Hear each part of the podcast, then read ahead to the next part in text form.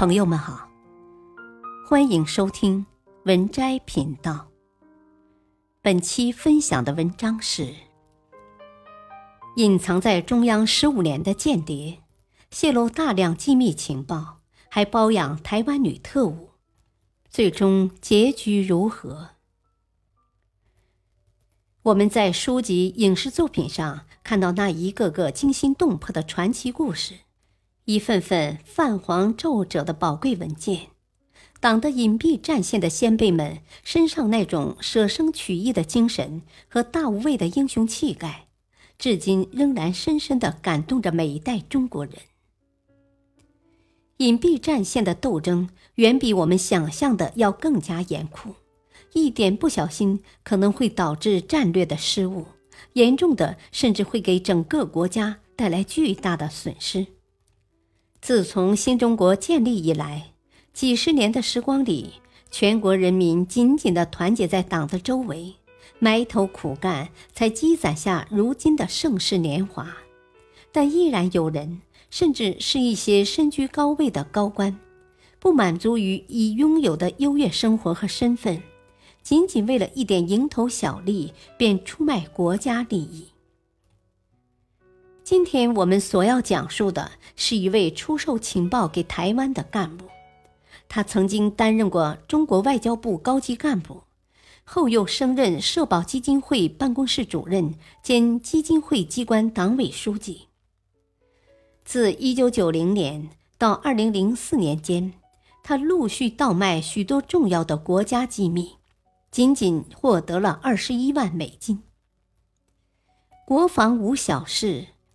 自上世纪开始，大量的台湾间谍渗透进了大陆地区，在政治界、军事界、经济界等多方入手策反我国重要官员。佟达宁就是其中的一位。佟达宁于1950年出生于辽宁的北镇市，那个年代的他家庭条件超过了大多数的家庭，源于优越的条件。佟达宁不负父母的期望，成功考上了大学。一九六九年，他正式参加工作。有着良好教育背景的他，于一九七五年正式加入中国共产党，成为了一名党员。一九八四年，由于他的工作和能力较为突出，因此被调任国家体改委的科员、副处长。而体改委也就是国家经济体制改革委员会，隶属于国务院。由此我们可以看出党和国家对他的期望。后来他一直步步高升，一直到二零零三年，他被委任社保基金会办公厅主任兼社保基金会机关党委副书记。可以说，只要他不犯重大的低级错误。他的政治前途可谓是一片光明。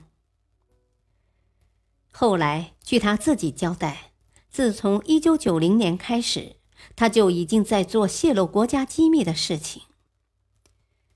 可是，为何十几年以来，他却能在国家的眼皮子下面安然无恙呢？有着那样权力和美好前途的佟达宁，为何要走上叛徒之路呢？这其中到底有着什么样不可告人的秘密？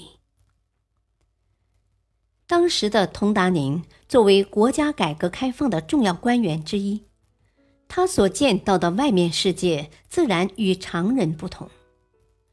当初国家为了能够与世界接轨，积极主动的开放国门，吸纳外资，想要利用国际上的资源来带动中国经济的发展。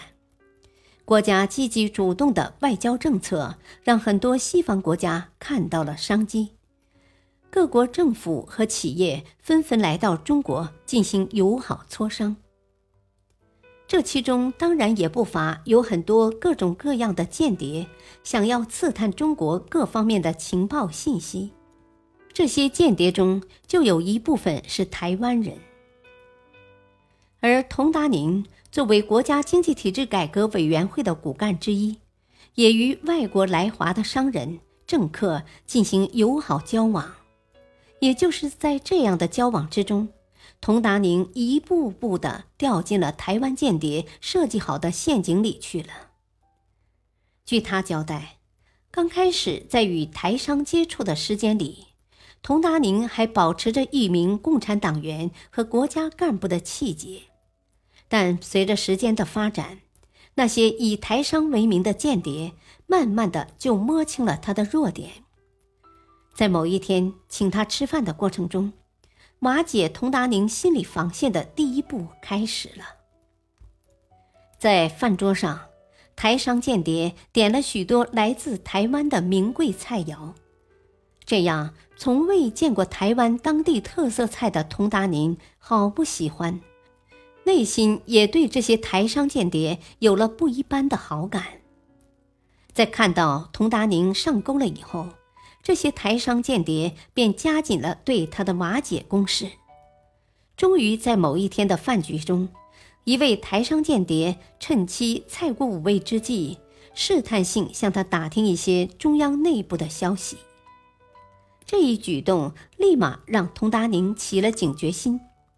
作为一名国家干部，目前他还是清醒的，自始至终没有透露一个字。